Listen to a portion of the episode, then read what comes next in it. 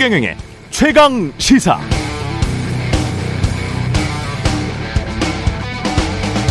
네, 카타르 월드컵 십육 강 진출에 성공한 한국 축구 국가대표팀의 주장 손흥민 선수, 월드컵 직전 부상을 당했는데요. 안와골절이었습니다. 안와골절이란 이른바 광대뼈라고 불리는 뭉툭한 뼈와 위치아가 있는 상악골의 다수의 골절선이 나타나는 경우, 이렇게 의사들이 이야기하더라고요. 그러니까 얼굴뼈 여러 개가 금가고 깨졌다, 이런 뜻이 되겠습니다. 정말 아팠을 것 같고, 또 수술하고 안면 마스크를 쓰고 경기에 출장하고 있지만 축구처럼 격렬한 운동을 하면 다시 수술 부위에 충격이 올 수가 있으니까요.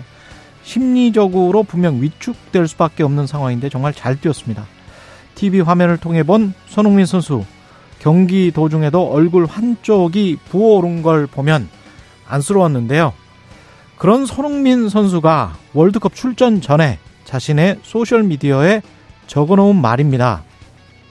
지난 이 년여의 시간 동안 여러분들이 참고 견디며 써오신 마스크를 생각하면 월드, 월드컵 경기에서 쓰게 될 제 마스크는 아무것도 아닐 것입니다. 단 일 퍼센트의 가능성만 있다면 그 가능성을 보며 얼마 남지 않은 시간 앞만 보며 달려가겠습니다. 지난 이 년여의 시간 동안 여러분이 참고 견디며 써온 마스크를 생각하면, 축구도 참 잘하지만 타인에 대한 공감 능력도 정말 뛰어납니다. 매일 남 탓이나 하고 핑계나 대고 말싸움이나 하고 책임도 안 지면서 딱 선거철 때만 공감하는 척하다가 선거만 끝나면 바로 안면 몰수하는 어떤 직업군, 아, 많이 비교가 되죠? 네, 안녕하십니까. 십이월 오일 세상에 이익이 되는 방송 최경영의 최강시사 출발합니다. 저는 케이비에스 최경영 기자고요.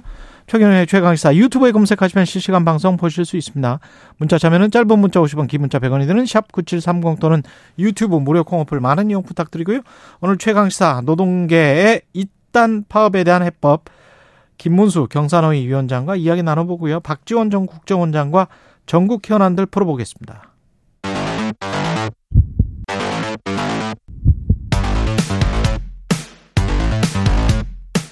오늘 아침 가장 뜨거운 뉴스 뉴스 언박싱. 자, 뉴스 언박싱 시작하겠습니다. 민동기 기자, 김민하 평론가 나와 있습니다. 안녕하십니까? 안녕하세요. 예, 김문수 경산노위 위원장이 해법을 제시해 주셨으면 좋을 것 같은데, 정부는 화물연대 압박 수위를 계속 높여가고 있는, 근데 대화는 거의 뭐 안 하는 그런 상황이네요. 추방경 대응 방침입니다. 예. 운송 방해 행위에 대해서 종사 자격을 취소하고요, 죄취직도 제한하는 법령 개정을 추진하겠다고 밝혔습니다. 그리고 운송거부 차주에 대해서는 유가보조금 지급을 제한하고 고속도로 통행, 통행료 감면 대상에서도 제외하겠다. 어제 이제 윤석열 대통령 주재로 관계장관 회의 직후 가진 정부 합동 브리핑에서 추경호 부총리 겸 기획재정부 장관이 밝힌 내용입니다.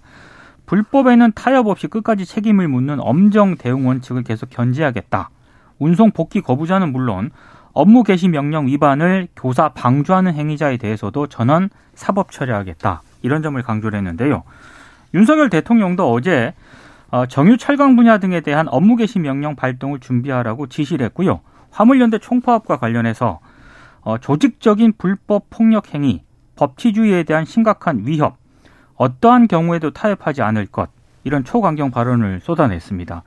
그리고 연합뉴스가 보도한 내용을 보면은요, 예, 어제 그 최근 참모들과의 비공개 회의에서 화물연대의 파업 사태를 겨냥을 해서 북한의 핵위협과 마찬가지, 이런 발언을 또 한 것으로 또 보도가 되고 있거든요. 북한의 핵위협과 마찬가지? 네, 상당히 좀 초강경 발언을 쏟아내고 있는 그런 상황입니다.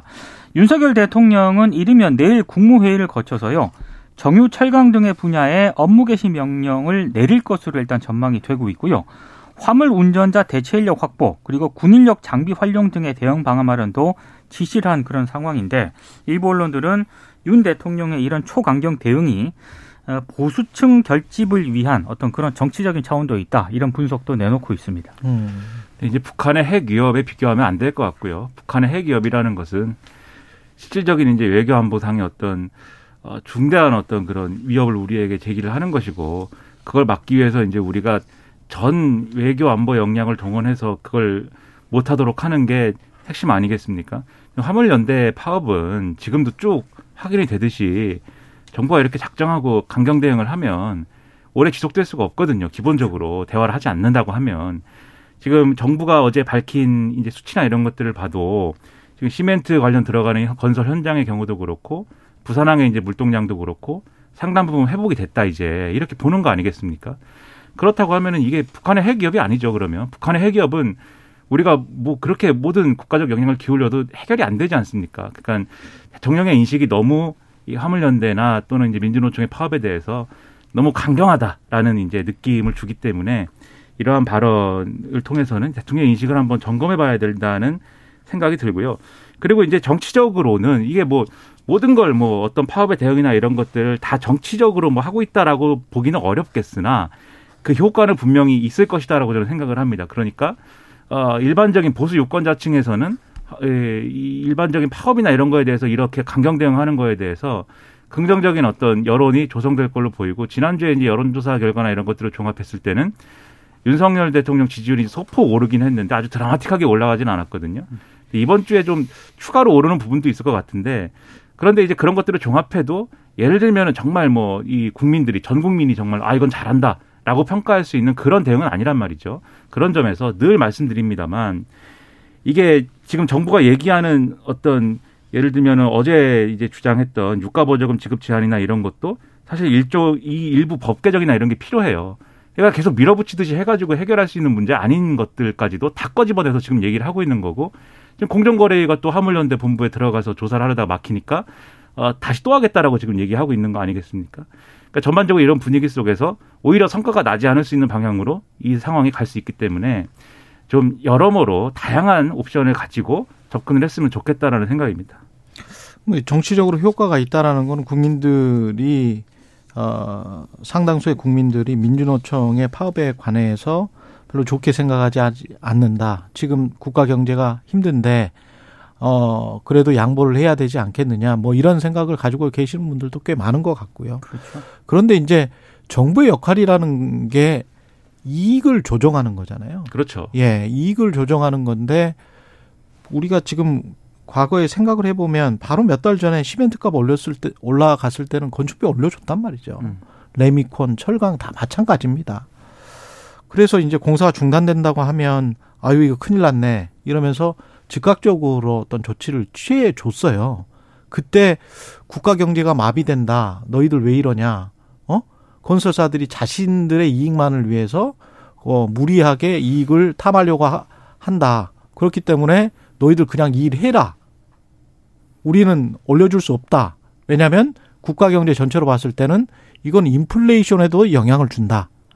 저는 경제적으로 봤을 때는 똑같은 지금 논리라고 보거든요.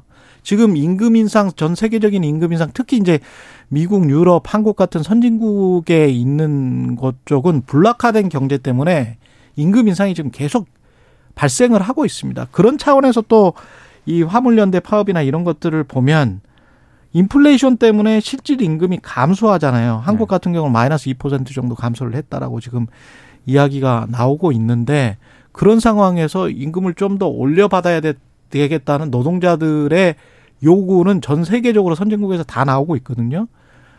근데 이거를 노동자들의 요구만 이익 추구라고 하고 탐욕이라고 하고 어, 원자재가 올라서 기업들이 이거를 올리고 뭐 식료품도 음. 다 마찬가지 아닙니까? 그걸 소비자에게 부담하는 거는 어쩔 수 없는 경제 현상이다라고 설명하는 그런 어 유명한 파이낸셜 타임즈나 월스트리트 저널이나 제가 보는 어떤 서구 언론도 이런 식의 이중적인 잣대는 들이대지 않아요. 음.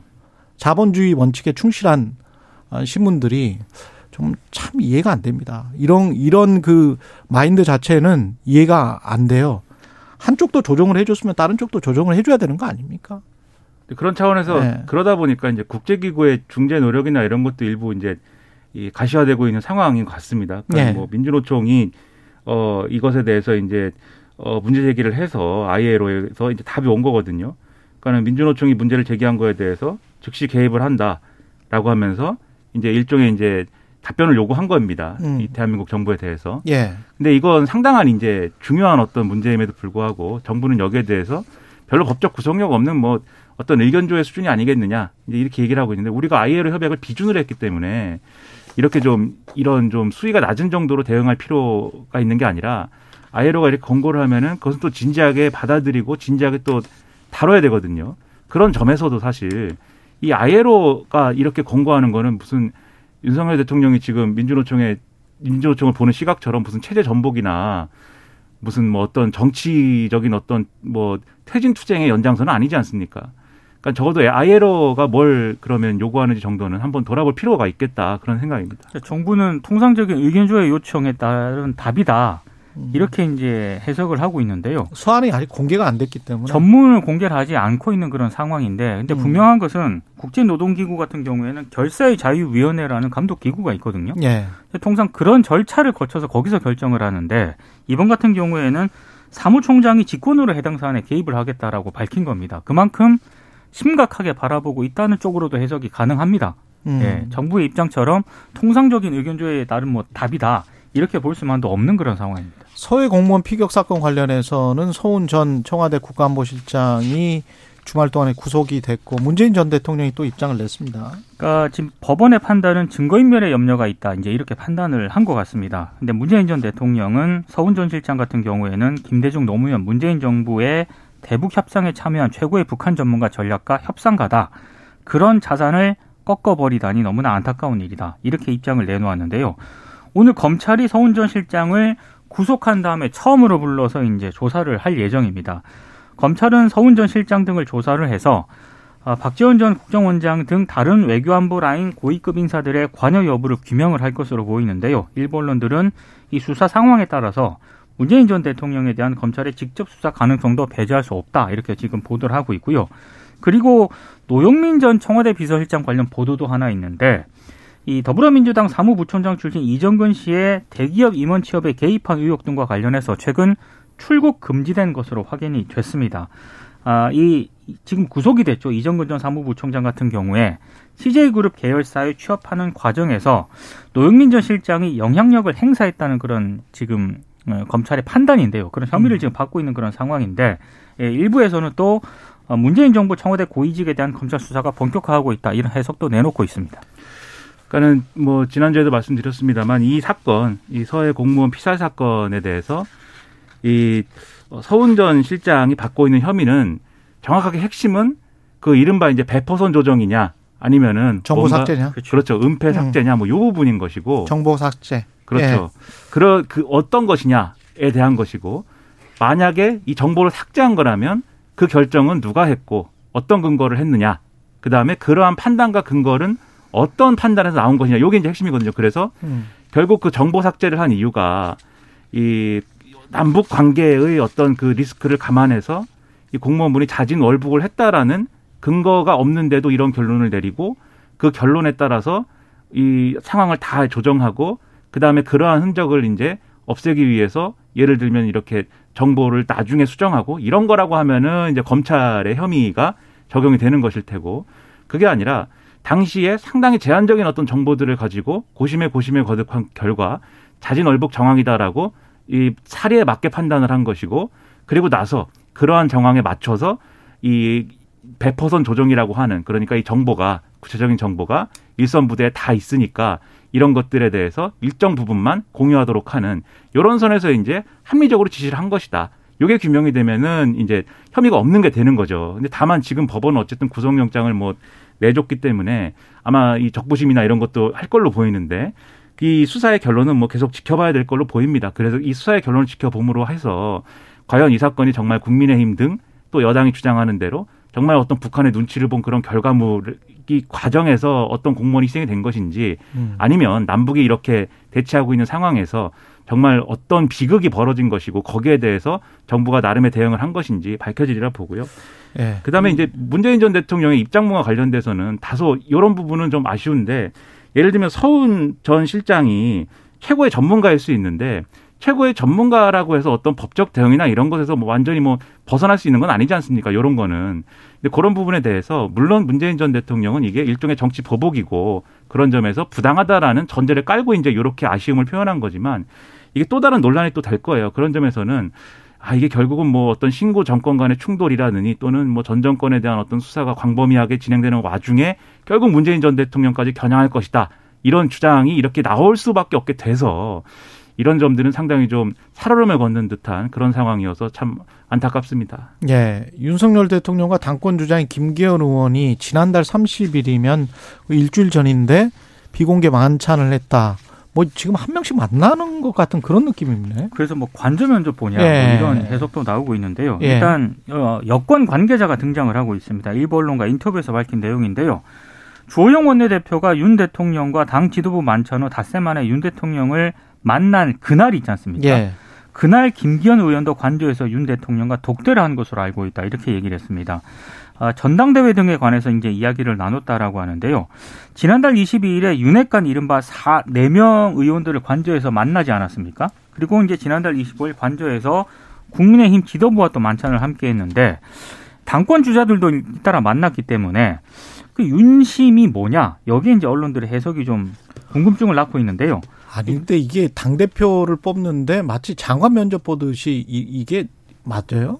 아, 좀 이상한 대목이 있습니다. 그 실제로요. 예. 그, 저기, 지도부하고 만찬하고 예. 조영 원내대표와 또 만났을 때 나왔던 얘기가 뭐 마음에 들어 하는 뭐 후보군이 없다 이런 얘기가 실제로 좀 비공식적으로 흘러나왔었거든요. 근데 묘하게도 또 조영 원내대표가 지난 그 삼 일에 대구에서 지역 언론인 모임 이제 그 토론회에 참석을 했는데 이 자리에서 차기 당권 주자들을 거론을 하면서 당원들 성에 차지 않는다 이런 얘기를 했습니다. 음. 그래서 이게 도대체 이 그럼 이 조영 원내대표의 발언이 어떤 의미를 또 가지고 있는 것이냐를 두고 또 설왕설래가 좀 이어지고 있습니다. 그러니까 조영 원내대표가 이 대통령과 만난 다음에 그리고 그 대통령은 조영 원내대표 만나기 전에 김기현 의원을 만났다는 그렇죠. 거고. 김기현 의원이 무슨 대표거나 원내대표거나 이런 것도 아닌데 만나서 무슨 대화를 했는지 모르겠으나 그 이후에 어쨌든 삼 일, 삼 일날 이런 발언을 한 거예요. 그러면서 민주당은 최고위원 전원이 수도권 출신이다. 그리고 의석의 절반은 수도권에 있다. 그러니까 수도권에서 대처가 되는 대표여야 된다. 음. 그리고 엠지세대의 인기가 있어야 되고 공천에서 안정적으로 공천할 수 있어야 된다. 그러면서 다른 지금 여타의 당권주자들은 여기에 해당이 안 된다라는 취지의 얘기를 한 거거든요. 예. 그러면은 이게 대통령이 이런 식의 어떤 얘기를 할 수 있는 어떤 전제랄까 이런 맥락이 있기 때문에 그러니까 주호영 원내대표가 이렇게 얘기를 했겠지. 만약에 윤석, 윤석열 대통령이 나는 뭐 김기현 의원이 좋다라든지 또는 이 주호영 원내대표가 거론한 특정 후보가 좋다고 그랬는데 주호영 원내대표가 밖에 나가서 이렇게 얘기를 했다고 하면은 그건 지금의 여당 상황에서는 상당히 큰일이 아니겠습니까? 그러니까 우리가 음. 유추할 수 있는 건 윤석열 대통령의 마음에 드는 당권주자는 여전히 없고 그러다 보니까 지금 친윤계 또는 친윤계가 되고 싶은 어떤 의원들은 한동훈 장관의 무슨 당대표 차출론 이런 것들을 막 얘기하고 있는 그런 상황까지 가고 있다. 근데 그게 뭐 좋습니까? 정부에 좋습니까? 대통령에 좋습니까? 또 대통령이 이렇게 한 명씩 만나서 당권 주자에 대해서 직접적인 개입을 하는 게 어떤 긍정적인 영향을 미칩니까? 여러모로 네, 의문입니다. 재밌는 게 예. 성에 차지 않는다라고 하면서 후보군 이름을 직접 말을 했거든요. 음. 조영 원내대표가. 김기현, 윤상현, 조경태 의원과 한규환 전 대표입니다. 근데 묘하게도 여기 이름이 언급되지 않은 분들이 있잖아요. 이를테면 뭐 안철수 의원이라든가, 그렇죠. 권성동 의원이라든가, 유승민 전 의원은 네. 또 직접적으로 언급을 안 했기 때문에 그 외에 또 누구는 언급하고 누구는 언급 안 했냐. 또 이런 음. 또 해석을 낳고 이게 있어요. 또 언론 보도가 조금씩 달라요. 권성동 의원을 언급을 했다는 보도도 있고 안 했다 뭐 안 한 것처럼 되어 있는 보도도 있는데 예. 확실한 건 안철수 유승민은 얘기를 안 한 게 확실한 것 같습니다. 그러면 이제 그들을 상대할 적절한 후보가 누구냐의 아, 쟁점으로 가는 건데 그런데 지금 나온 사람들은 다 그런 상대가 안 될 것이다라는 취지로 지금 받아들여지니 이게 뭐 잘 되는 것인지 이게 어떻게 되는 것인지 혼란만 가중되는 건 아닌지 의문입니다. 이태원 참사 관련해서는 마약 부검 이야기가 나왔는데 유족 반대로 부검은 실제 이루어지지 않았습니다만은 검찰이 마약 검사를 권유했다. 이런 사실이 드러났다. 맞습니다. 경찰도 그렇고 검찰도 그렇고 여기까지. 마약 검사를 권유했다. 네. 예, 예. 뉴, 뉴스 언박싱 민동기 기자 김민하 평론가였습니다. 고맙습니다. 고맙습니다. 케이비에스 일 라디오 총연의 최강시사 듣고 계신 지금 시각 일곱 시 삼십구 분입니다. 오늘 하루 이슈의 중심. 당신의 아침을 책임지는 직격 인터뷰. 여러분은 지금 케이비에스 일 라디오 최경영의 최강시사와 함께하고 계십니다. 네, 사회 뉴스 각계의 다양한 노조 파업 소식이 지금 많이 있고요. 특히 화물연대 파업은 정부와 노조의 갈등이 격화되고 있습니다. 이번 사태에 윤석열 대통령은 북한의 핵 위협과 마찬가지다, 이렇게 비유를 했는데요. 계속 강경 대응입니다. 어, 경제사회노동위원회 위원장이시죠. 어, 김문수 어, 위원장님 전화로 연결돼 있습니다. 안녕하세요. 네, 반갑습니다. 예. 지금 상황이 뭐 어떻게 보십니까? 계속 그 노동자들 입장에서는 아마 이제 인플레이션 때문에 임금이 어느 정도는 인상돼야 된다, 그런 기조가 전반적으로 깔려 있는 것 같아요. 그렇습니다. 뭐 임금 인상은 예. 어, 물가 상승률보다 높아야 되는데, 뭐, 그것도 지금 어려운 곳이 많죠. 그만큼. 그렇죠. 기업 사정이나 경제 사정이 어렵기 때문에. 예. 우리 경제가 성장이 순조롭고, 성장률 이상으로 임금이 올라가면 또 이게 부담이 되니까, 이제 성장은 정체되어 있고, 물가는 올라가기 때문에. 예. 모든 국민이 어렵지만은, 노동자들 특히 어렵죠. 노동자들이 어려운 상황에서 이제, 일, 그, 업무 개시를 하라라고 한 거는, 이제 명령을 한 거는 그래도 조금 좀 멈추고, 파업을 멈추고 당신들이 계속 일을 했으면 좋겠다, 이걸 강제한 거잖아요, 정부에서. 그렇습니다. 그렇죠. 그렇습니다. 예, 이게 어떻게 보세요? 그 전에 좀 대화로 풀 수 있는 방법은 없었을까요? 뭐 업무 개시 명령은 화물 자동차 운수 사업법 제십사조에 법에 나와 있는 겁니다. 예. 그래서 법에 나와 있는 대로 대한민국의 화물 자동차 운수사업법 제십사조에 의해서 공무원의 의결을 거쳐서 이제 업무 개시 명령을 하고 있는 건데, 예. 이런 부분은 사실 뭐 그동안 없었기 때문에 예. 처음 하는 일이라서 상당히 생소하기도 하고 예. 그렇습니다만은 이렇게까지 되기 전에 서로 간에 대화로 됐으면 가장 바람직하겠죠.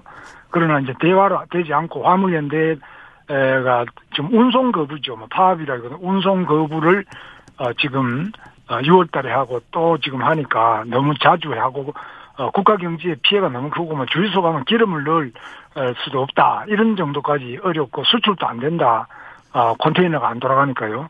또 건설 현장에 뭐 레미콘 이런 것도 안 된다. 그러니까 타설이 안 되고 있는 그런 국가 경제의 위기 상황에 나온 불가피한 조치다, 이렇게 볼 수 있겠습니다. 대화를 하기 전에 이제 운송 거부를 했다, 이렇게 지금 말씀을 하셨잖아요, 위원장님은.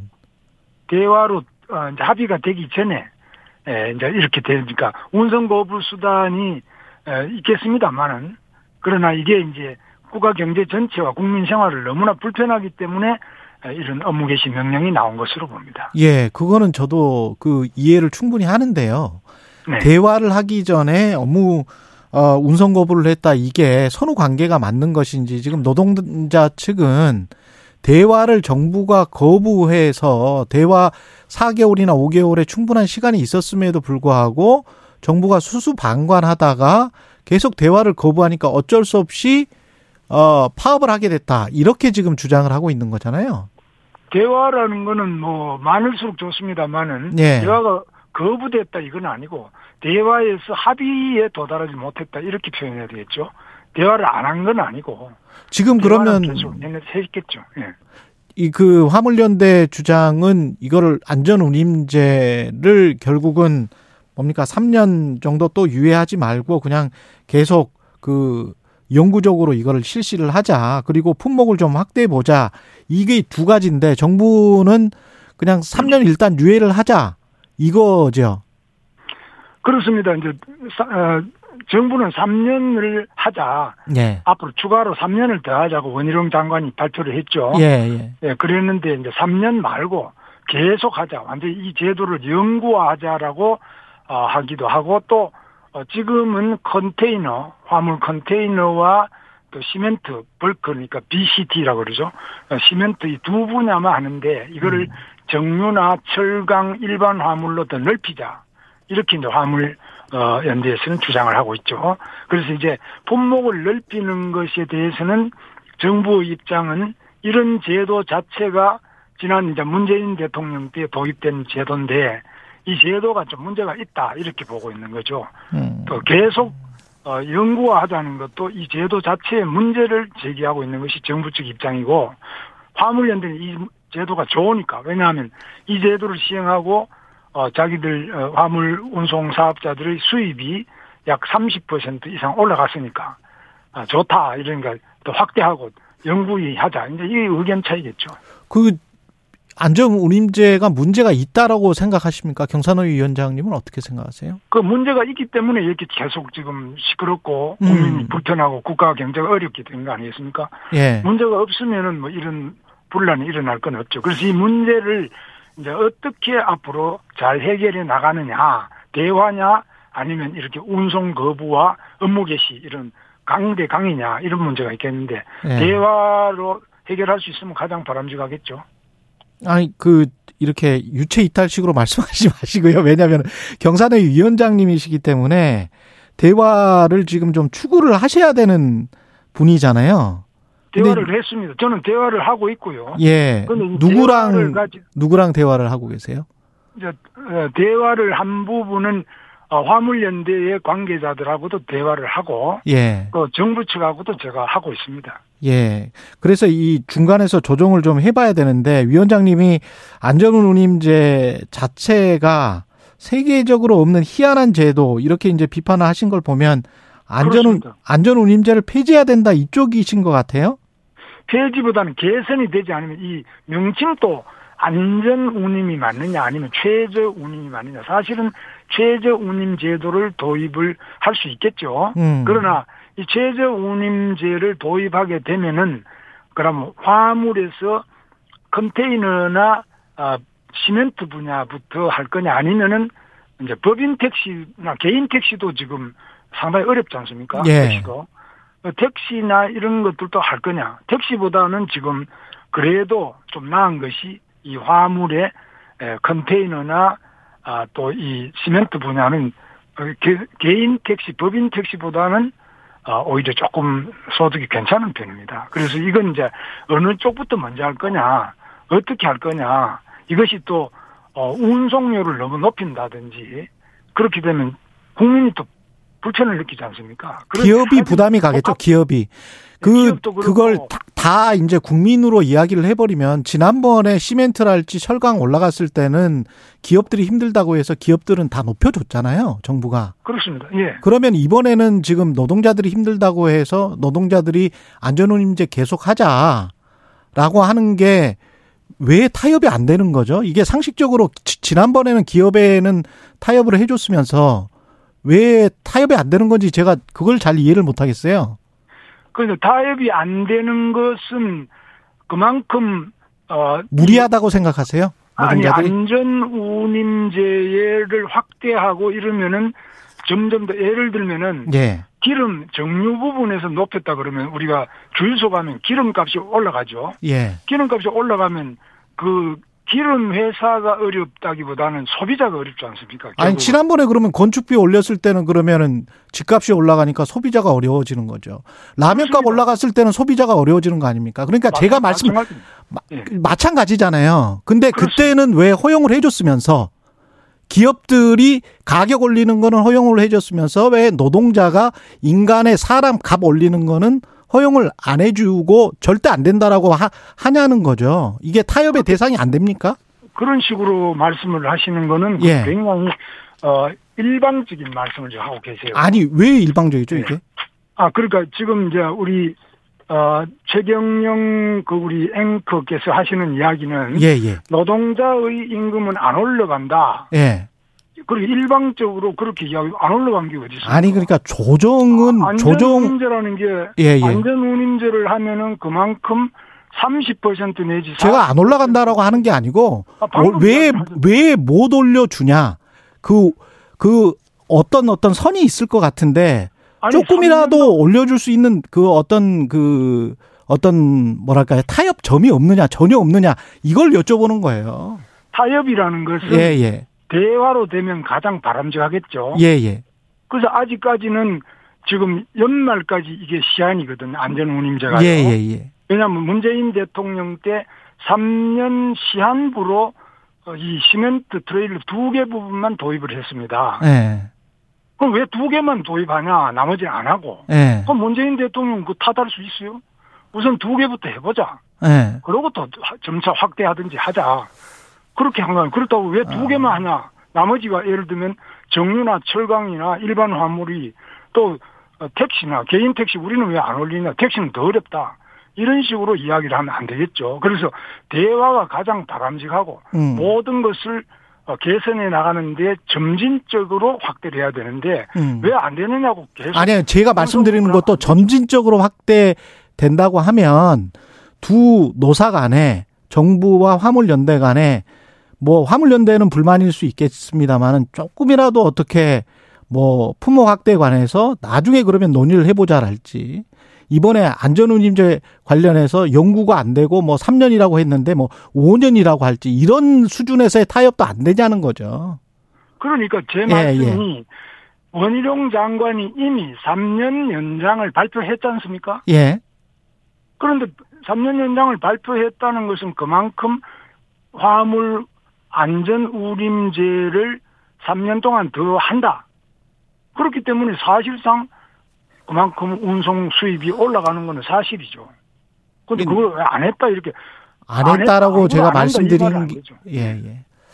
이미, 그 이미 타협이 잘 안 되니까 제가 타협이. 타협이 돼서 왜냐하면 주무장관, 음. 원희룡 장관이 이미 발표를 했지 않습니까? 발표한 게 이제 타협인가요? 아니 십일월달 이미 발표하면 끝난 거죠. 왜냐하면 발표하면 끝난 겁니까? 안전운임제를 이미 하겠다. 삼 년 더 하겠다고 네. 발표했지 않습니까? 발표하면 노동자가 더 이상 말을 할 수가 없는 겁니까? 아니죠. 말을 왜 그렇게 우리 최경영 우리 앵커께서 굉장히 그 말씀을 자꾸 잘라가지고 나머지 말씀 왜곡하면 아, 발표하면 끝이라며요.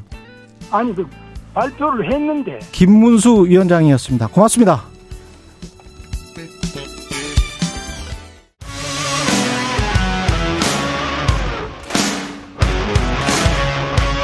오늘 하루 이슈의 중심 최경영의 최강시사.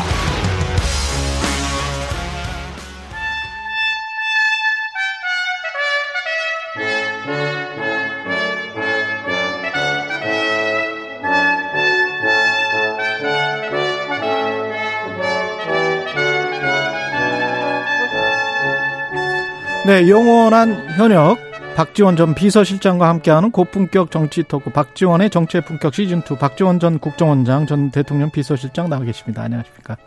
예. 날씨가 엄청나게 춥습니다. 오늘 예, 출근하시면서 춥네요. 따뜻하게 입고 나오시더라고요. 예, 예. 춥네요. 그 추운데 전국도 좀 냉랭합니다. 저도 춥습니다. 곧 더 추워지실 수도 있을 것 같은 그 분위기가 어제 그 어제 그제죠.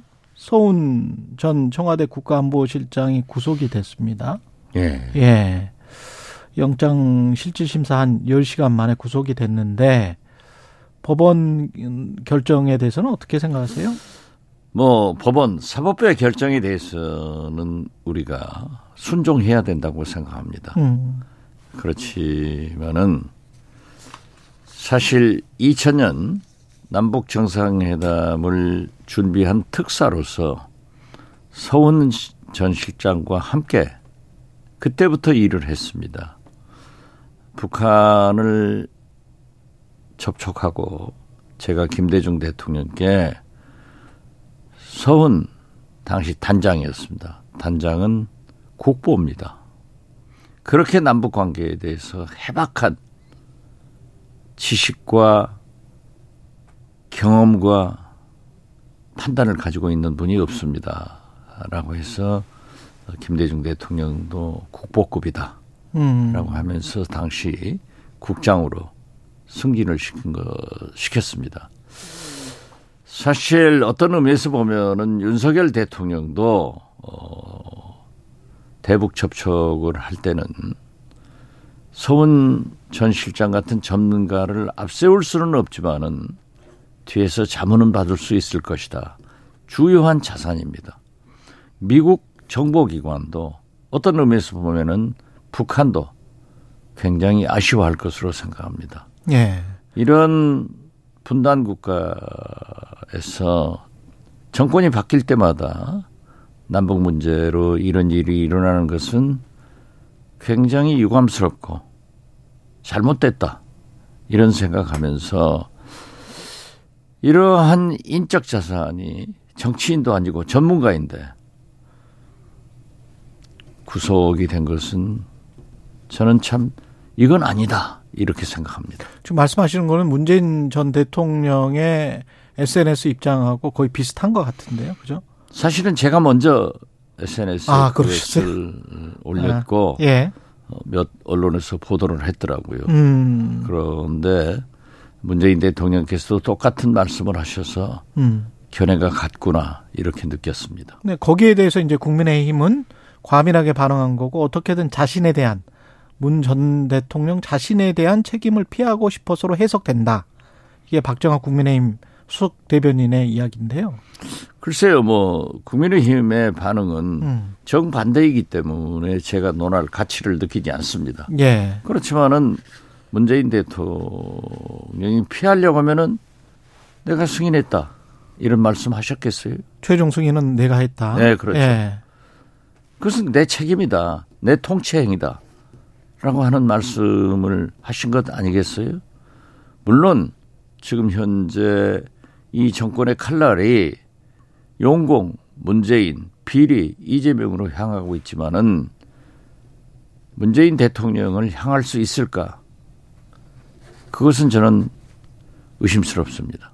용공, 문재인, 비리, 이재명으로 향하고 그렇죠. 있다. 총체적으로 그, 야당 탄압을 하고 있지 않습니까? 그 검찰 서해 공무원 피격 사건 관련해서는 결국은 검찰이 최종 승인권자라고 스스로 이야기를 한 문재인 전 대통령에게 뭔가 조사도 하고 수사도 하고 뭔가 법적인 조치를 취할까요? 어떻게 보십니까? 칼날은 문재인 대통령을 향하겠지만은 음. 지금 현재 서훈 전 실장을 구속한 것은 최종 책임자라는 판단자라는 그런 문구가 들어있지 않습니까? 예. 그렇기 때문에 저는 거기까지는 향하려고 노력을 하겠지만은 어. 국민 정서도 있고 전직 대통령에 대한 예우가 있기 때문에 하지 음. 못할 것이다. 저는 그렇게 봅니다. 그 구속영장이 발부가 됐단 말이죠. 뭐 증거인멸의 우려 뭐 이런 이야기가 이제 통상적으로 나오고 있는데, 정보 삭제된 그 부분이 가장 검찰의 주장에 따르면 정보가 삭제됐다. 예.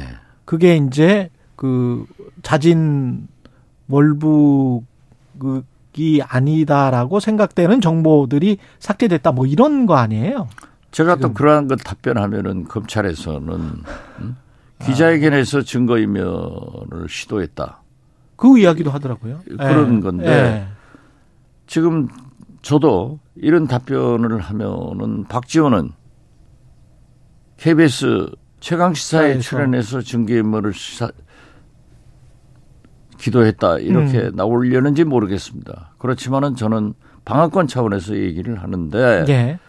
서훈 전 실장으로부터 어떤 지시도 받았지 않고 어. 삭제 지시도 없었다. 제 자신도 없었다. 당시 국정원장이셨고요. 그렇죠. 예. 예. 그리고 제가 관계장관 회의나 음. 엔에스씨 모든 회의에 참석했지만은 그런 지시는 없었다 하는 것을 저는 분명히 밝히고 모든 회의에 검찰에 참... 나가서도 진술을 할 것입니다. 검찰에 나가서도 진술을 그렇죠. 할 것이다. 그렇죠. 없는 것을 없다고 해야죠. 사실대로 해야죠. 지금 언론 보도에 따르면 검찰은 이렇게 지금 생각을 하고 있는 것 같아요. 이십삼 일 새벽 한 시에 청와대에서 열린 관계장관 회의. 새벽 한 시에 관계장관 회의가 열렸다는데 그, 그 회의도 제가 참석했습니다. 그에 서훈 전 실장이 자진 월북과 배치되는 자료는 삭제하라. 그런 말씀은 전혀 없었어요. 예. 아... 그렇군요. 그런 말이 있었으면 저도 삭제 지시했겠죠. 음. 감사원의 감사 예. 결과 발표 보도자료에 의하면은 국방부는 세 시에 돌아가서 했고 새벽 세 시에 예. 예. 국정원은 그 다음 날 이십사 일 날 아침 예. 열 시 전후에 예. 저는 청와대 회의에 참석했는데 음. 그런 지시가 있었다. 그러면 자, 그 에스아이 첩보를 말이죠. 예. 어떻게 월북이라는 그러한 관계 부분만 삭제를 시킬 수가 있어요? 음, 일부만. 그렇죠. 일부만 어떻게 예. 삭제를 지시해요? 그리고요, 거듭 말씀드리지만은 생산부서는 국방부입니다. 생산부서는 국방부? 그렇죠. 예. 그리고 공유부서가 국정원이고 안보실이고 미군도 있는 것으로 알고 있습니다. 예. 거기에 수백 명이 그걸 보았는데 음. 어떻게 삭제 지시를 합니까?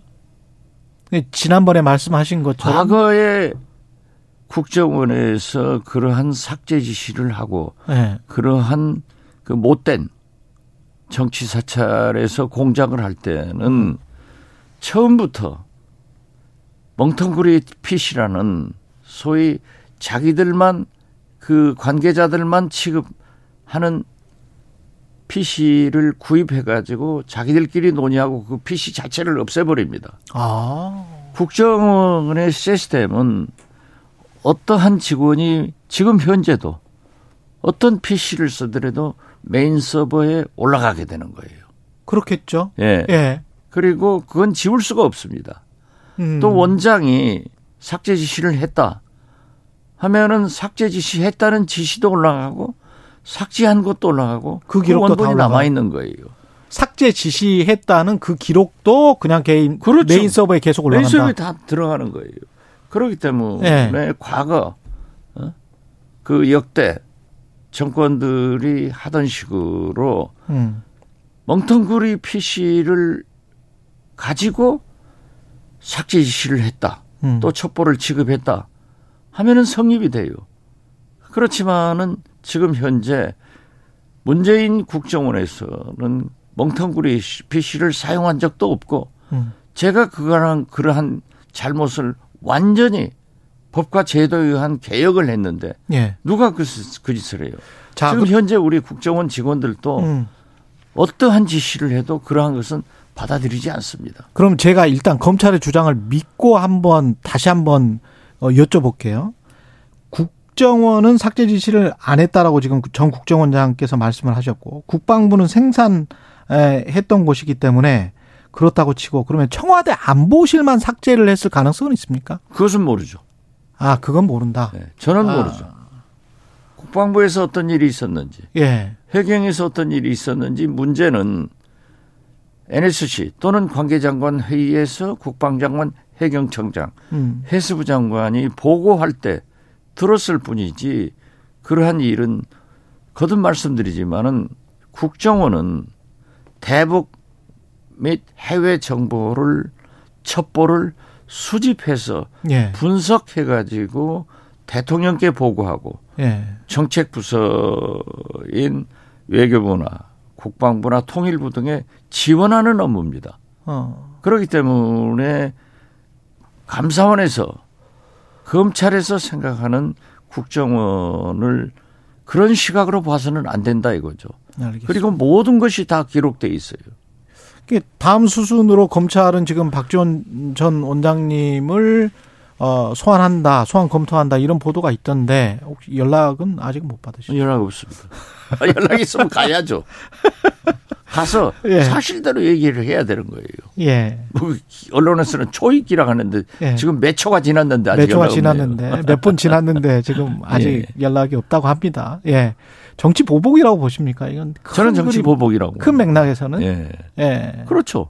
그러니까 모든 것을 윤석열 정권에서 문재인 대통령 책임, 음. 이재명 비리 이런 것으로 나가고 있지 않습니까? 이것은 예. 전 정권에 대한 정치 보복과 야당 탄압이라고 봐야죠.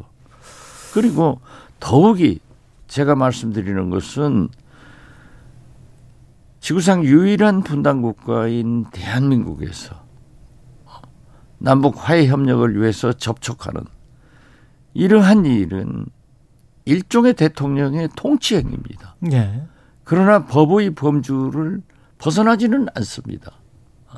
이러한 일을 정권이 바뀔 때마다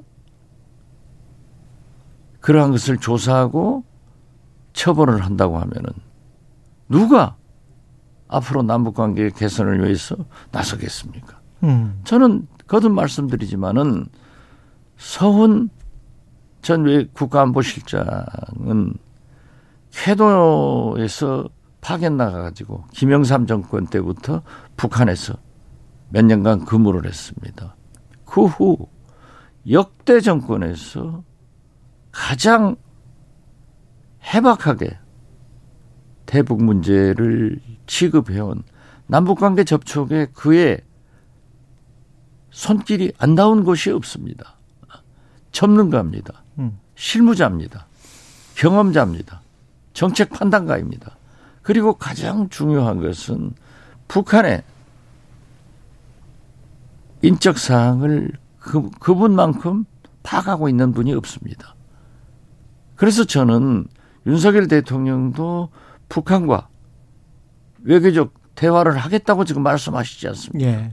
언젠가 할 때 저는 서훈 전 원장 같은 전문가들의 자문을 구할 필요가 있고 미국의 정보기관도 나아가서는 북한에서도 굉장히 아쉬워할 것으로 믿습니다. 음. 저는 이 전문가를 특히 분단국가에서 싹을 잘라버린다? 이건 중요한 인적 자산의 파괴로 결국 국익에 반하는 일이다. 그렇게 봅니다. 서훈은 국정원장 등을 했지만은 정치인이 아닙니다. 굉장히 실무적 접근을 하시는 분이에요. 음. 그 지금 저 윤석열 대통령이 출입 기자들과의 아침마다 하는 그 약식 기자회견 이거를 지금 중단을 했는데 신년 기자회견은 얼마 안 남을 것 같습니다만은 한 달 후에 신년 기자회견은 하, 할, 해야 된다고 보세요? 아 당연히 하겠죠. 당연히 아, 연두 할 것이다. 교수도 발표하는데 네. 지금 우리나라는 연두 교수 제도가 없지 않습니까? 그렇죠. 네. 그러니까 신년 연두 회견을 통해서 음.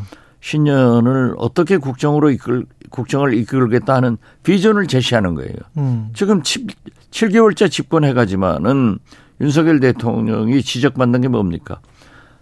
내가 대통령 오 년을 어떠한 나라를 만들겠다. 이 비전 제시를 하고 있지 않지 않습니까? 예. 그렇기 때문에 암울한 거예요. 장관도 뭘 하는지 모르는 거예요. 그런데 신년 기자회견을 통해서 반드시 신년에 어떤 비전을 제시해야 된다. 저는 그렇게 봅니다. 예. 저는 뭐 도스태핑도 했으면 좋겠는데 음. 안 하신다고 하니까 뭐 대통령이 안 하면 그만이죠 뭐. 그렇죠. 근데 그 도스태핑이랄지 뭐 이런 거는 지금 중단을 했습니다만은 관저 정치라고 해서 그 아마도 당권 주자가 될 만한 분들을 이렇게 한두 분씩 그리고 이제 언론에서는 이른바 이제 윤핵관이라고 불리는 분들을 만나요. 관저 정치는 역대 어떤 대통령도 했습니다. 예. 그런데 그것은 자기 식구들끼리 또는 야당 대표를 음. 또는 시민사회단체 사회 원로들을 많이 만나는 겁니다.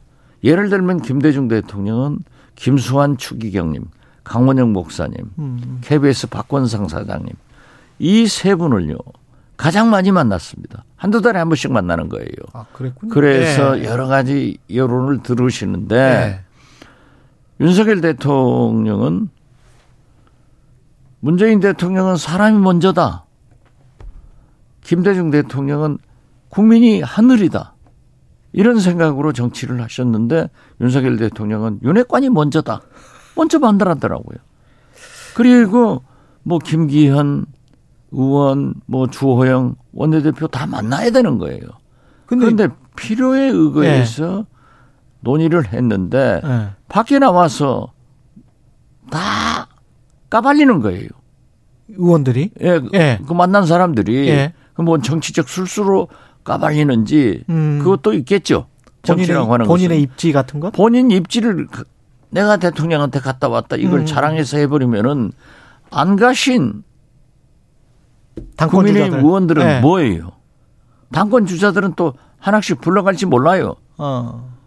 저는 윤석열 대통령이 세 가지를 하면은 굉장히 지지도가 올라갈 거다. 뭐요? 두 번째 관저포옹은 이재명 대표하고 해라. 그러면 협치가 시작되는 거예요.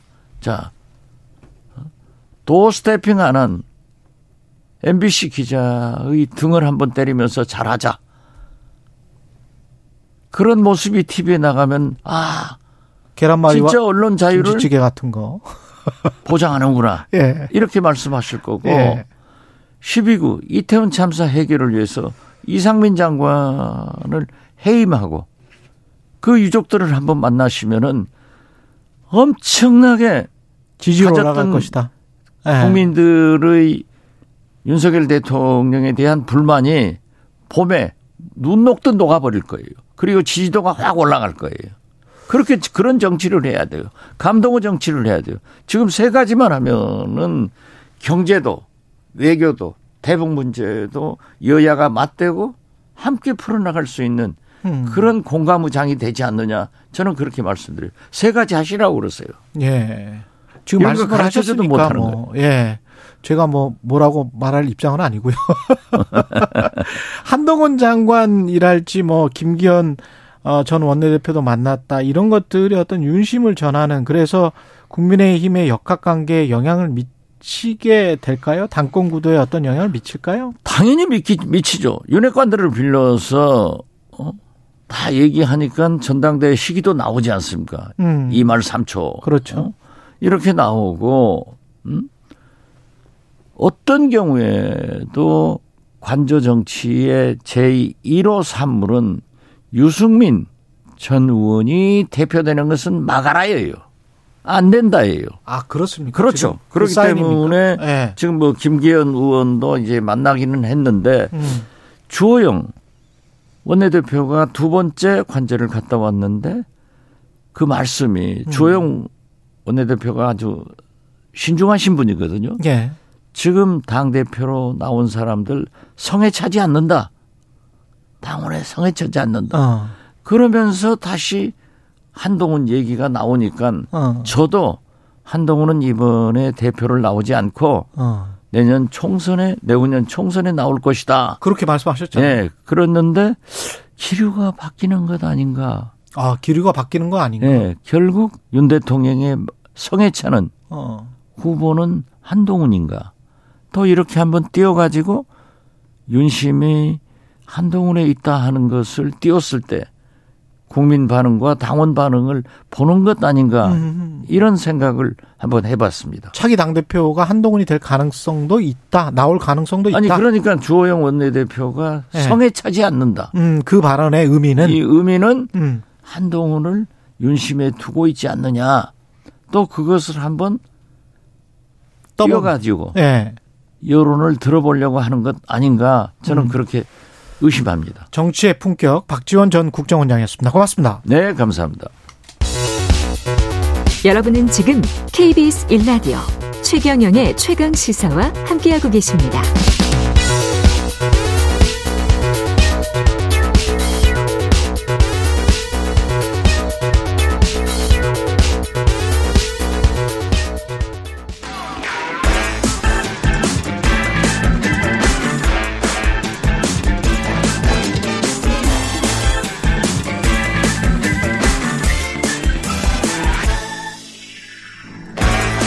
네, 최경영의 최강시사 한 번 더 뉴스. 오늘은 오마이뉴스 곽우신 기자와 함께하겠습니다. 안녕하십니까? 네, 안녕하세요. 예, 그 월드컵에서 이기니까 예, 좀 숟가락 얻는다. 그렇죠. 네. 뭐 정치인들은 뭐 당연히 그럴 수밖에 없겠죠. 예, 축하 인사를 건네고 있습니다. 네, 뭐 많은 네. 분들이 이제 축하 인사를 건네는데 축하만 하는 게 아니라 예. 본인의 정치적 목적에 숟가락을 살포시 얹는 분들이 꽤 많아서 정치적 메시지도 이제 엉겁결에 네, 의도적 그렇죠. 엉겁결에가 아니고 이제 살짝 이제 그, 예 설탕이나 소금 타듯이 이렇게 타는 거겠죠. 네. 예. 그래서 이제 여권 인사들 코멘트가 특히 좀 언론의 조명을 많이 받았는데요. 예. 안철수 의원이 아무래도 당권 주자이다 보니까 음. 총선은 당 대표와 당 대표의 싸움이다. 축구가 감독과 감독의 싸움인 것과 비슷하다. 이렇게 얘기를 했습니다. 아, 당 대표가 중요하다. 네. 그러면서 이 벤투 감독이 처음 부임했을 때도 아 이런 빌드업이 우리와 잘 안 맞는다 이런 우려가 많았는데 음. 하지만 결국 벤투 감독의 사 년간의 뚝심이 한국 축구를 유럽 스타일로 변화시키는데 성공했다 이렇게 평가를 하면서 국민의힘도 다음 당대표가 누가 될 것인가에 따라 총선의 결과가 달라질 거다. 즉 벤투 감독의 뚝심을 보여준 것처럼 국민의힘을 변화시킬 유력한 당대표 본인이 되어야 된다. 이런 식으로 이야기했습니다. 내가 벤투다. 거의 뭐 그런 거죠. 네. 또 동일시 하시는 거죠. 약간. 예. 네네. 십육 강 진출을 이게 야당이나 노동계, 화물연대 파업 뭐 이 갈등과 연결짓는 그런 여권 인사들도 좀 있었고요. 네, 예. 일단 나경원 저출산 고령사회위 부위원장이 음. 손흥민 선수의 멘트를 인용했습니다. 승리는 이길 수 있다는 믿음을 끝까지 놓지 않았기 때문이라고 하면서 더불어민주당과 민주노총을 대한민국이 싸워서 승리해야 될 대상으로 규정을 했습니다. 아, 자유민주주의와 예. 헌법 가치에 대한 신념이 그 승리의 원동력이 될 거라고 했는데요. 예.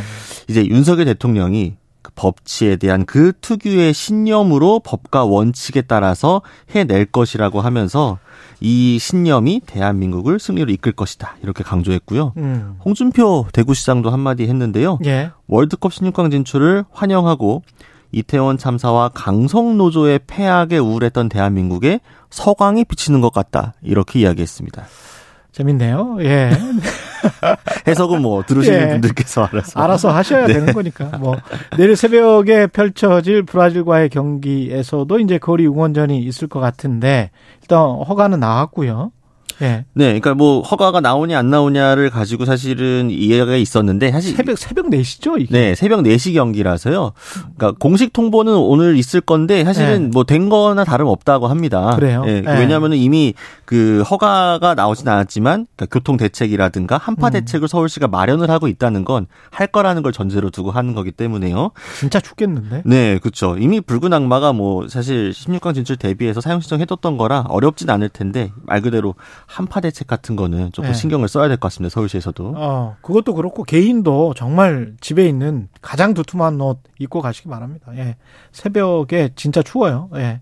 대전은 지금 마스크 착용 의무 자체 해제이고 그러니까 대전 광역시 여기는 어, 마스크 실내에서도 착용 안 해도 된다. 뭐 이렇게 지금 이야기하는 거예요. 그러니까 중대본에 네. 어, 십오일까지 명확하게 얘기 안 해주면은 우리는 음. 자체 행정명령 발동해가지고 실내 마스크 풀겠다. 이렇게. 십이월 십오일까지. 네. 그래서 어. 이제 공문을 보낸 겁니다. 예. 그래서 방대본은 사실 굉장히 당황한 눈치고요. 예. 단일 방역망이 중요하기 때문에 음. 그러니까 자체적으로 강화하는 건 상관없는데 자체적으로 완화하는, 완화하는 건 좀 위험하다라고 이야기를 하고 있습니다. 그 사실은 다른 나라들은 초기부터 지금 지방자치가 발달된 미국 같은 나라들, 유럽도 마찬가지고 뭐 각 지방자치단체마다 개별적으로 결정하는 게 거의 대세였는데 네, 한국 그렇죠. 같은 경우는 워낙 중앙집권적인 나라이기 때문에 지방자치를 실시함에도 불구하고 이게 좀 갈등이 벌어질 요소가 있겠네요. 네, 그러니까 법적으로도 사실 좀 충돌하는 부분이 있습니다. 예. 그러니까 방역 지침의 준수도 시도지사가 할 수 있고 해제 권한도 사실은 시도지사가 가지고 있거든요. 그러니까 대전시도 나름 법적 근거가 있고요. 권한이 있군요. 네, 근데 또 예. 감염 예방법엔 그런데 재난관리법에 따르면 또 중대본이 시도지사, 시장 등을 지휘할 수 있습니다. 이에 대해서 지금 아직도 우리가 재난 상황입니까? 뭐 사실은 코로나 그, 재난 상황으로 보고 그게 해제되지 않았으니까요. 예. 그래서 아 해제는 안 됐구나. 네, 그래서 이제 중대 대본에서도 사실은 지휘를 할 수가 있기 때문에 네. 만약에 서로가 각자 감염병 예방법과 재난관리법을 가지고 충돌하게 되면은 유권해석으로 음. 들어가 될 수도 있습니다. 음. 그래서 일단 방대본은 그런 최악의 상황을 피하기 위해서 잘 협의해 보겠다. 대전시와. 원래 정부는 내년 한 봄쯤 내년 삼월 그런 이야기를 했었던 것 같은데. 네, 그죠? 그러니까 검토를 하고 있지만 이건 네. 동절기 재유행이 좀 위험하기 때문에 요걸 그렇죠. 파도를 넘고 나서 검토해 보겠다 이런 입장이었죠. 지금 또 그리고 한참 겨울에 다른 감기랑 막 섞여 가지고 좀 유행을 하고 있는 건 같아요. 네, 지금 사실 그 추위는 좀 좋지 않은 편이긴 하죠. 그렇죠. 사망자도 뭐 수십 명씩 나오고 있는 것 같고 그런 걸 생각해 보면 대전시가 조금 자제를 해줘도 괜찮을 것 같기도 하고. 잘 모르겠네 이게. 사실은 예. 여권에서도 계속 긍정적으로 좀 검토해달라고 요청을 해둔 상태였었는데 그렇죠. 내부적으로는 아, 이 동절기가 또 워낙 쉽지 않다 보니까. 대전 시장님이 여권 시장 아니세요? 어, 그렇죠. 네, 그렇죠. 네, 네, 네. 맞겠죠. 그러면은 여권의 이야기를 듣지 않을까 싶기도 합니다. 예, 곽우신 기자였습니다. 고맙습니다. 감사합니다. 케이비에스 일 라디오 최경영의 최강시사 이 부는 여기까지입니다.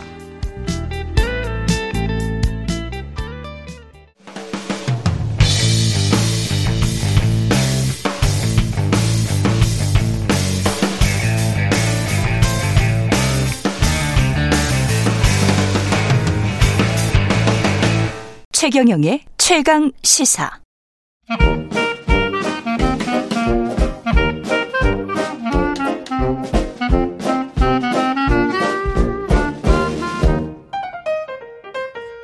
네, 최경영의 최강시사 경제합시다. 월요일은 명쾌한 경제 이야기 해보고 있습니다. 오늘은 박정호 명지대학교 특임교수와 함께하겠습니다. 안녕하십니까? 예, 안녕하세요. 예, 환율이 어, 좀 안정돼서 지난주 후반부터인가요? 좀 마음이 놓이더라고요. 천이백 원대도 한번 찍었고. 예, 그나마 예. 정말 다행이죠. 음. 예, 한국은행 입장에서는 천군만마를 얻은 기분일 겁니다. 근데 저도 요즘 그것 때문에 여기저기서 환율은 앞으로 그럼 내년엔 어떻게 되느냐 이 예. 질문을 참 많이 받습니다.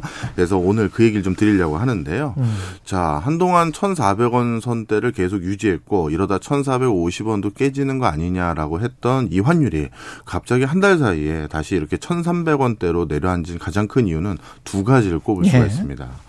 그 일단 첫 번째로요. 항상 기억을 해 주시면 좋을 것 같은데요.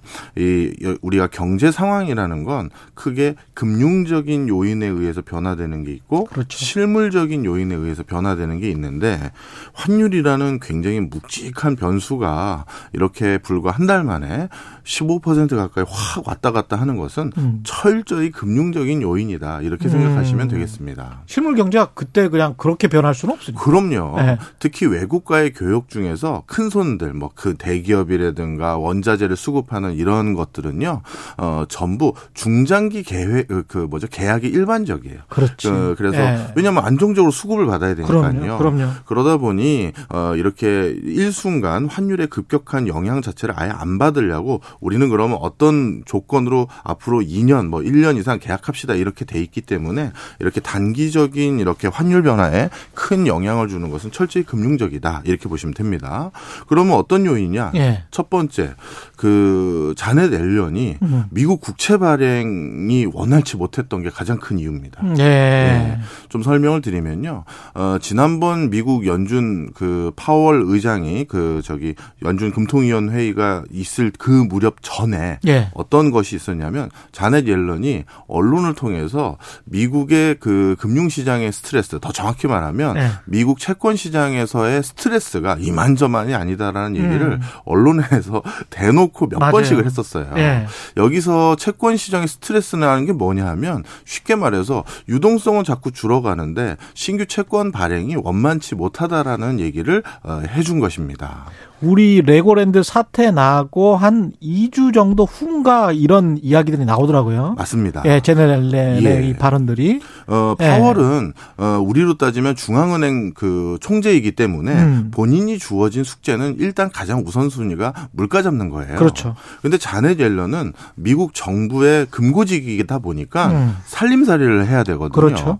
살림살이를 할 때 돈 주머니라는 건 세금 아니면 채권 발행인데 음. 그중에 채권 발행 에 뭔가 원만하지 못한 시그널을 받았다는 것은 자넷 옐런 입장에서는 이 급한 불을 꺼야 되는 거죠. 돈을 빌려야 되는데 돈이 잘 안 빌려져. 미국 같은 나라가. 맞습니다. 예. 그 이유가 왜 그러냐면 바로 이 환율 때문입니다. 그렇죠.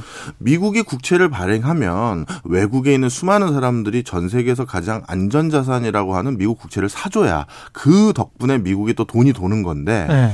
그런데 미국 국채 사려면 당연히 뭘로 사겠어요? 음. 달러로 사잖아요. 그렇죠.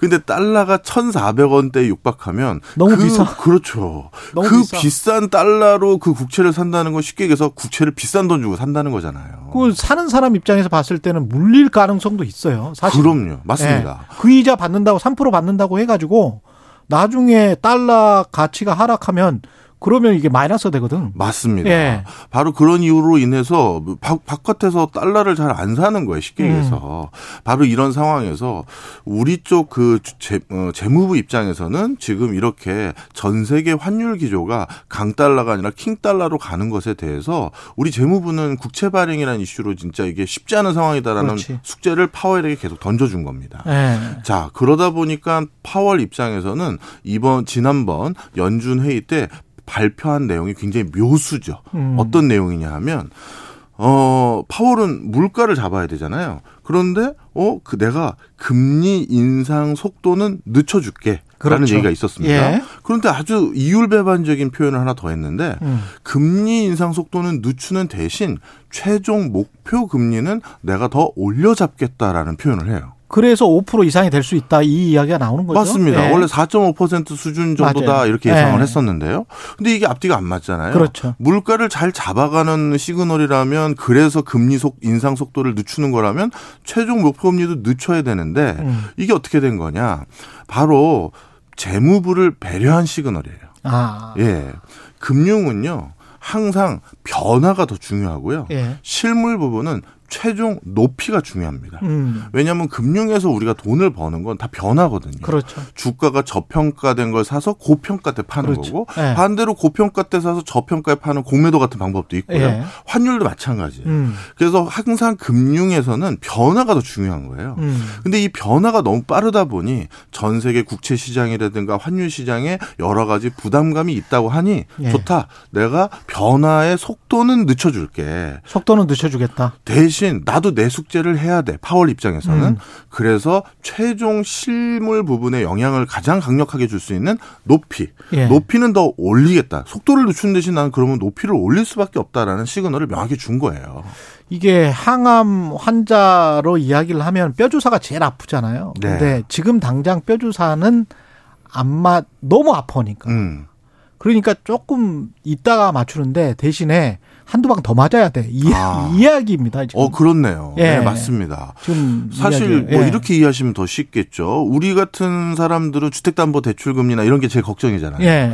그게 어쩌다 한 달 비싸게 내는 게 중요한 게 아니라 계속 내가 어떤 수준의 금리를 적용받아서 대출 부담을 해야 되느냐 중요하지 않습니까? 예. 바로 파월은 속도는 늦추는 대신 결국 아까 말씀하신 것처럼 주사는 더 많이 맞아야 된다. 이런 얘기를 한 거죠. 전 근데 여기에서 참 미국 사람들이 세계를 경영하고 있다. 그들 입장에서는 저, 정말 세계를 경영하고 그렇네요. 본인들의 이익을 철저하게 이제 배려한다 이거잖아요. 그렇죠. 근데 네. 이제 역으로 이렇게 질문을 드려볼게요. 그러면 국채 발행을 하고 나면 예. 급한 돈을 자기들 예산 때문에 급한 돈을 다 쓰고 저 국채 발행해서 돈 빌리고 나면 그때는 이 속도에 관해서 변화도 있을 수가 있고 그다음에 앞으로 인플레이션에 관해서도 어떤 대응이나 이런 게 파월이 달라질 수가 있습니까? 제네럴 앨런이 또 사인을 주고 야 이제 국채 다 발행했으니까 괜찮아. 이런 이렇게 아, 하면 그럼 정말 최악의 경우. 그럼 최악이죠. 예. 지금 예. 그 가뜩이나 지금도 인플레이션이 뭐 완전히 예. 목표 금리 수준 이 퍼센트하고는 한참 먼 수준의 고공행진을 하고 있잖아요. 그렇잖아요. 그리고 전 세계적으로 러시아 우크라이나 전쟁에 대한 별다른 시그널도 없는 상태이고 예. 그 다음에 이렇게 킹 달러 기조가 되다 보니까 원유 산유국들 같은 경우는 우리도 우리 저기 금고에 문제가 있다라고 해서 본격적인 감산을 더더욱 강하게 요 지금 하고 있는 상황이에요. 예. 그러면 전 세계 원자재 가격이 또 올라간다라는 건 유가를 비롯해서 이거는 다시 실질적으로 그 뭐라 할까요? 강달러 기조가 계속 그 신흥국 중 중진국들에겐 유도되는 일일 수밖에 없거든요. 그렇지. 원유 사올 때 비싼 돈 주고 사와야 되는 상황이 되니까요. 그렇지. 자. 그러다 보니까 이 시그널만 가지고도 벌써 지금 환율이 우리가 이제 안심할 수 있는 상황에 계속 놓여져 있을 거다라고 얘기할 수가 없는 거예요. 그렇죠. 그다음 하나가 더 있습니다. 네. 그러면 야, 그래도 너무 급박하게 너무 큰 폭으로 떨어졌는데요. 하는 음. 한 요인이 더 있는데 전 세계에서 이렇게 환율에 대해서 큰 영향을 미치는 건 외, 외, 뭐 외환 시장에 참여하고 있는 금융 기관들이라고 하겠습니다. 음. 뭐 투기꾼이라고 얘기하기 그렇고요. 예. 이 사람들 입장에서 제일 무서워하는 게 뭐냐면요.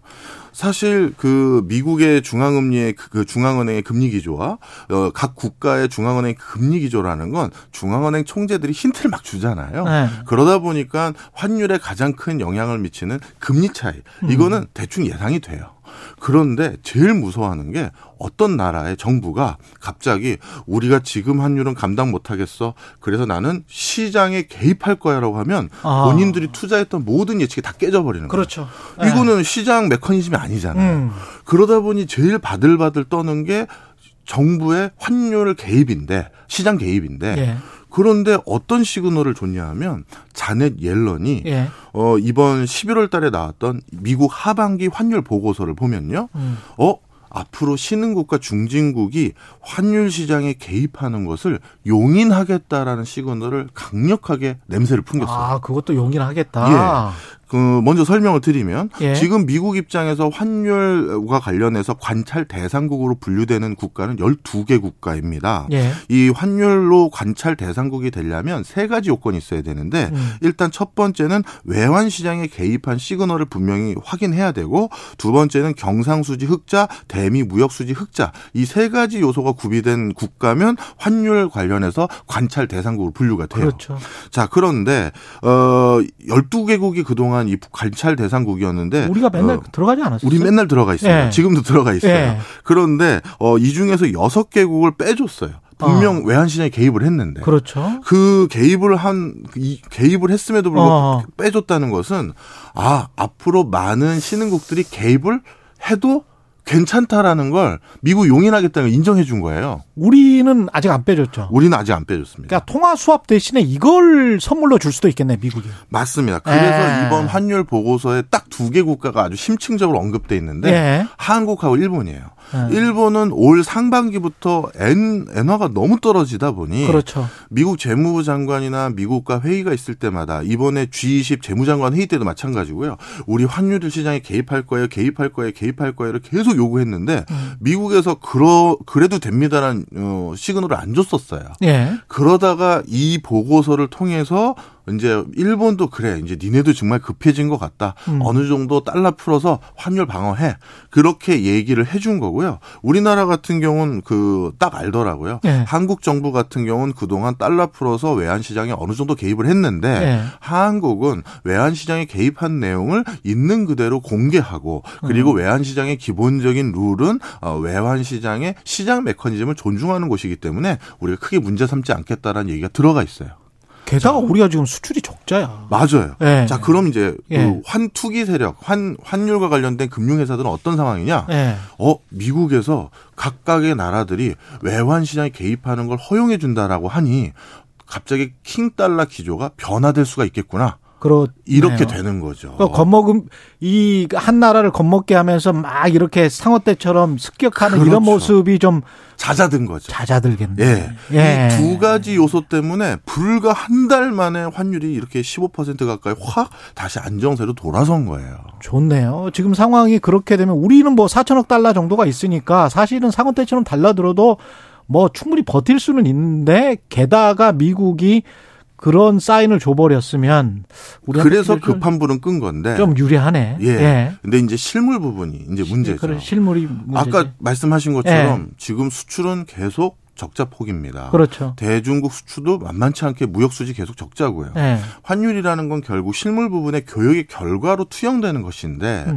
우리나라 같은 경우 전 세계에서 일조 달러 이상 교역하는 나라 아홉 개국이 있는데 그중에 우리나라가 제일 경제 규모와 인구수가 제일 작아요. 예. 그리고 아홉 개국 중에서 교역을 통해서 흑자 보고 있는 나라는 딱 세 개밖에 없는데 그중에 우리나라 들어가거든요. 그렇죠. 예. 즉 이 조그만 나라에서 엄청난 수출을 통해서 그동안 환율을 천백원 대 천이백원대로 조닝을 잡은 것인데 음. 수출이 지금처럼 먹구름이고 내년도 특히 반도체 수출은 삼십 퍼센트 가까이 더 줄어들 것 같고 그러면 천천히 이제부터 움직이기 시작할 음. 환율의 적정 조닝이라는 것에 그렇죠. 대한 고민은 네. 앞으로 우리가 상당 기간 해야 될 것 같고요. 실물경제가. 저는 자칫 잘못하면 음음. 뭐 자칫 잘못하면 이러다가 우리의 적정 환율의 조닝이 예전에 아이엠에프 외환위기 전과 후에 우리나라의 적정 환율 조닝이 확 바뀌었거든요. 바뀌었죠. 그런데 이번 코로나십구 이후 본격화될 것으로 보이는 내년부터 스태그플레이션을 제대로 잘 음. 디펜스 못하면 우리나라도 어 이러다가 적정 환율 조닝이 천삼백원대에서 천사백오십원 사이 요 사이가 될 가능성도 있을까 해서 우리가 대비를 만만치 해야 됩니다. 만만치 않게 해야 됩니다. 결국은 또 실물 경제겠습니다. 그렇죠. 예. 예. 경제합시다. 박정호 명지대학교 특임 교수였습니다. 고맙습니다. 감사합니다. 케이비에스 일 라디오 청년의 최강시사 듣고 계신 지금 시각은 여덟 시 사십사분입니다.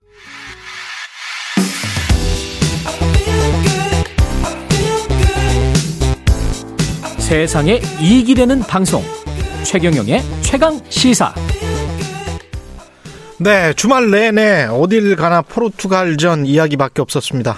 한국 대 포르투갈 저도 몇 번 봤는데요. 기적의 기쁨을 선물해준 우리 선수들 이제 십육강 갑니다. 갔습니다. 카타르 현지에 있는 케이비에스 한준희 해설위원 나와 있습니다. 안녕하세요. 네, 안녕하세요. 아, 기분 좋습니다.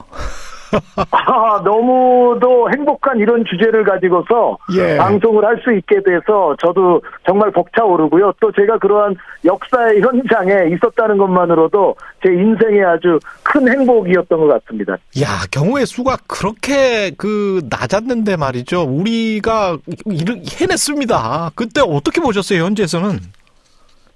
아, 사실 우리가 이제 마지막 삼 차전에 돌입할 때만 해도 지금 말씀해 주신 것처럼 우리가 진출할 수 있는 경우의 수보다는 우리가 진출하지 못할 경우의 수가 가짓수가 더 많았던 것이 사실이고요. 그런데 이것이 우리 선수들이 정말 포르투갈을 꺾는 아주 좋은 경기를 연출을 해주면서 어, 기기묘묘하게 또 가나와 우루과이의 스코어가 아주 맞아떨어져 줌으로 인해서 그렇죠. 정말 우리 축구 역사에서는 큰 위협이 달성이 된 것 같습니다. 우루과이가 가령 뭐 삼 대 영으로 이겼다. 그러면 또 우리가 탈락이에요. 어, 그렇잖아요. 그렇죠. 이제 우리가 다득점으로 지금 올라간 거니까 우루과이는 거기서 골을 더 넣으면 안 되는 거였죠. 네, 그랬죠. 우리 선수, 선수들 지금 사기는 뭐 아주 좋겠습니다. 어, 우리 선수들은 지금 정말 이제 동기부여가 아주 충만해 있습니다. 그러니까, 어, 물론 이제 체력 회복이라든가 이런 것에 에, 약간 이제 힘을 써야 되는 그런 상황이었기는 합니다만 전체적인 선수단의 분위기는 너무도 즐겁고 행복하고 우리에게는 정말 이제 아름다운 도전이 남아있으니까 부담 없이 여기서 멈추지 말고 뭔가 더 놀라울 만, 놀라울 수 있는 일을 해내자. 이러한 어떤 좋은 분위기 속에서 지금 우리 선수단은 휩싸여 있습니다.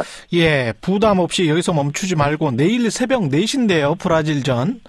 어떻게 생각을 하세요? 브라질은 지금 최고의 전력이라고 볼 수 있습니까? 네이마르가 나올 수 있을지 없을지 이거는 아직 확정이 안 된 것 같고요. 어, 그렇긴 합니다만 네이마르 선수가 일단 훈련에 돌아왔거든요. 아, 네이마르 네. 같은 선수가 훈련에 돌아왔다는 것은 제가 봤을 때는 웬만하면 네이마르 선수의 출전이 유력한 것으로 생각이 되고요. 그리고 이제 브라질은 지금 조금 전에 말씀을 해주셨습니다만 기본적으로 이번 대회 들어서기 이전부터 뭐 저도 그렇고 많은 세계 굴지의 미디어 및 축구평론가들로부터 우승 후보 일 순위다. 우승 후보 넘버원이다. 라는 평가를 받았던 팀에는 틀림이 없기 때문에 뭐 액면가의 전력 자체는 브라질이 우리보다 좀 우위에 있는 것은 당연히 사실입니다. 하지만 이번 월드컵 우리 대한민국도 그렇고 전체적인 월드컵의 분위기를 봤을 때는 모든 것이 가능하고 그 어떠한 것도 가능하고 불가능한 것은 없다는 그러한 어떤 것들이 지금 그라운드 위에서 펼쳐지고 있는 월드컵이기 때문에 우리로서도 충분히 아주 행복하고 아름답게 도전해서 부담 없이 싸울 수 있는 오히려 세계 최강의 상대를 만나서 더 반가운 일이 될 수도 있는 그러한 한판인 것 같습니다. 브라질이 카메룬이랑 할 때는 약간 방심했을까요? 어떻게 생각하세요? 아, 브라질은 그 카메룬전에서는 주전들을 기용을 하지 않았습니다. 그렇죠. 아, 그러니까 네, 그러니까 전체적으로 나중에 뭐 교체도 하고, 하고 그러기는 했지만 전체적으로 브라질은 마지막 조별리그 삼 차전의 경우에는 로테이션을 대폭 가동한 멤버를 가동했기 때문에 에, 제가 이제 한 가지 우리가 조금 브라질보다 불리한 대목이 바로 그건데요. 우리는 포르투갈을 상대로 우리의 혼신의 힘을 다 바쳐서 모든 열정과 체력을 쏟았던 반면에 브라질은 사실은 삼 차전을 조금 편안하게 치렀다고 볼 수가 있거든요. 그래서 현재 부상자는 브라질이 좀 많이 보 보유하고 있기는 합니다만 전체 선수단의 체력의 관점에서는 음. 우리가 좀 불리한 상태로 브라질전에 임한다. 이렇게 보셔도 틀림이 없을 것 같습니다. 브라질 입장에서도 뭐 떨어지면 끝나는 거기 때문에 최상의 전력으로 자주랑 꾸려서 나오긴 하겠죠.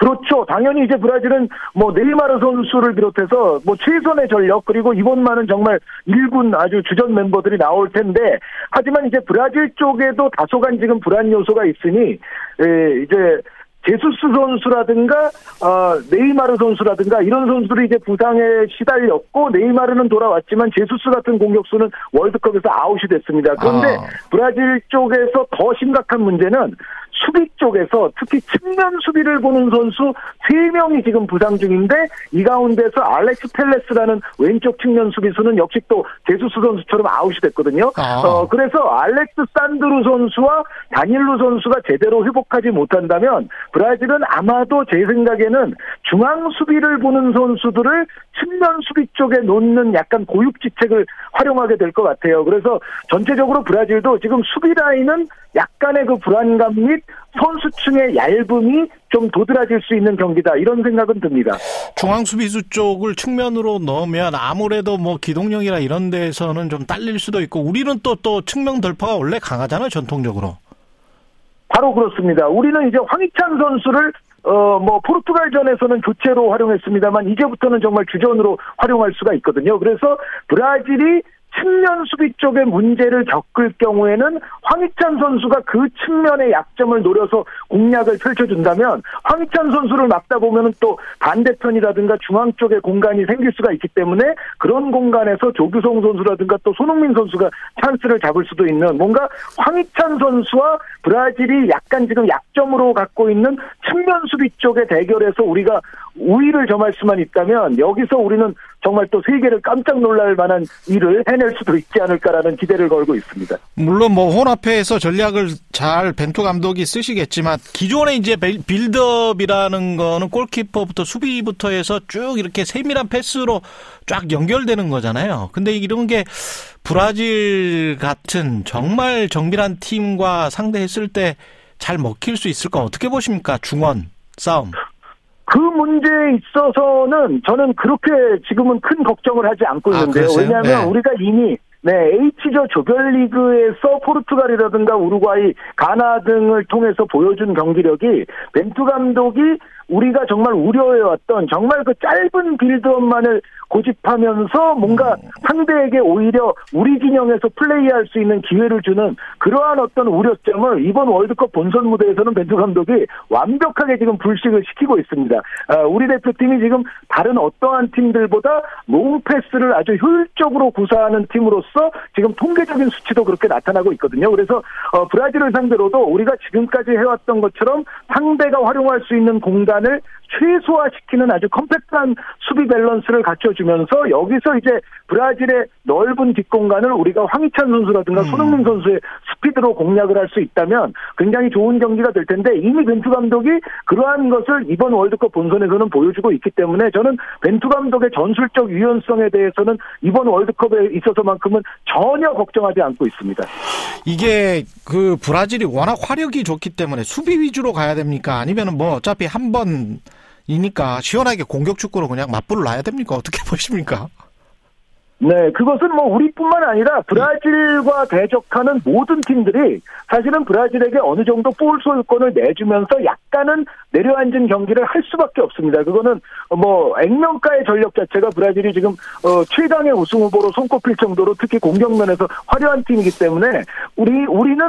뭐 전술적으로든 아니면 계획적으로든 어쨌든 우리가 조금 브라질에게 볼 소유권을 좀 더 많이 내주면서 내려앉아 있는 시간이 길어지기는 할 텐데, 이것이 오히려 말씀드렸던 대로 브라질의 뒷공간을 넓혀놓는 효과가 있기 때문에 충분히 우리도 어, 특히 측면 수비 쪽에서 발생할 수 있는 브라질의 약점을 잘 공략한다면 이것이 우리에게는 전화위복에 아주 좋은 전략적 접근이 될 수도 있다라고 말씀을 드립니다.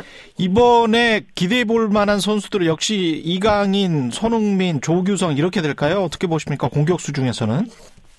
네, 그 세 선수는 당연히 이제 좋은 활약이 기대가 되고요. 그리고 예. 특히 손흥민 선수가 정말 투혼의 장거리 질주로서 황희찬 선수를 향한 절묘한 어시스트를 넣어줬기 때문에 그랬죠. 지금까지 그 마스크 투혼으로서 약간 불편했던 손흥민 선수의 어떤 그러한 모습이 아마 브라질전에서는 제가 봤을 때는 훨씬 더 향상된 상황으로 나타날 공산이 저는 크다고 생각을 하고요. 그리고 뭐니 뭐니 해도 우리의 키플레이어 가운데에서는 역시 포르투갈전 결승골의 주인공 황희찬 선수를 꼽을 수가 있겠습니다. 황희찬 선수가 왼쪽에서 폭발적인 드리블로 좀 브라질 수비를 흐트러뜨려 놓으면 중앙이라든가 반대편 공간에서 또 우리의 다른 선수들이 찬스를 잡을 수 있기 때문에 황희찬 선수가 브라질의 사이드를 얼마나 흔들어주느냐가 이 경기에서는 또 중요한 포인트가 되리라고 생각합니다. 브라질 전에서는 김민재 선수 나오죠. 그러면 수비가 조금 더 안정될 수 있다는 그런 생각도 드는데요. 제 생각에는 이제 김민재 선수가 지금 조깅 훈련하는 모습까지 아. 아마 방송에서 지금 비춰졌을 텐데, 제 생각에는 김민재 선수가 저는 브라질의 브라질전에 출격할 확률이 저는 높다고 생각을 합니다. 다만 물론 선수 그 보호가 선수의 건강 문제가 사실은 더 우선시 돼야 되기 때문에 위험한 상황에서 김민재 선수를 투입할 수는 없겠습니다만, 지금 그 정도의 훈련을 소화하고 있는 모습을 고려해 봤을 때는 웬만하면 김민재 선수가 브라질전에서 출격하지 않겠나라는 생각인데, 기본적으로 김민재 선수가 없었던 포르투갈전에서도 권경원 선수가 또 그 자리를 굉장히 잘 메워줬습니다. 그러니까 우리 대표팀은 지금 뭐 김민재 선수가 나오지 못해도, 혹은 뭐 손흥민 선수가 직접 골을 넣지 않아도 다른 선수들이 다 제 역할을 해줄 정도로 지금 분위기가 아주 충만한 상황이기 때문에 저는 브라질전에서도 우리 선수단의 이러한 분위기가 큰 힘이 되리라고 생각을 하고 있습니다. 십육 강전 돌입하면서 마지막으로 이런 점들 좀 보강해야 되겠다 조언해 주십시오. 어, 제가 봤을 때 역시 우리에게 가장 걱정되는 대목은 브라질을 상대로 우리의 체력이 구십 분 내내 일정할 수 있을 것인가의 대목인데요. 어, 말씀드렸던 대로 우리는 포르투갈전에서 많은 것을 소진을 했고, 브라질은 상대적으로 삼 차전에서 그렇게 소진을 하지 않았기 때문에 전체적인 체력의 열세를 우리가 영리하고 지능적인 경기 운영으로, 운영에 의해서 이러한 체력 열세가 특히 후반전에 많이 표출되지 않도록 노련하게 경기 운영을 잘 짜내야 되는 것이 사실은 브라질전에 대비, 대비하는 우리의 가장 큰 과제라고 저는 생각합니다. 예, 선수들 너무 잘했으니까요. 후회 없는 경기 했으면 좋겠습니다. 감사합니다. 감사합니다. 네, 카타르 현지에서 한준희 케이비에스 해설위원이었습니다. 네, 십이월 오일 월요일 케이비에스 일 라디오 최경영의 최강시사였습니다. 고맙습니다.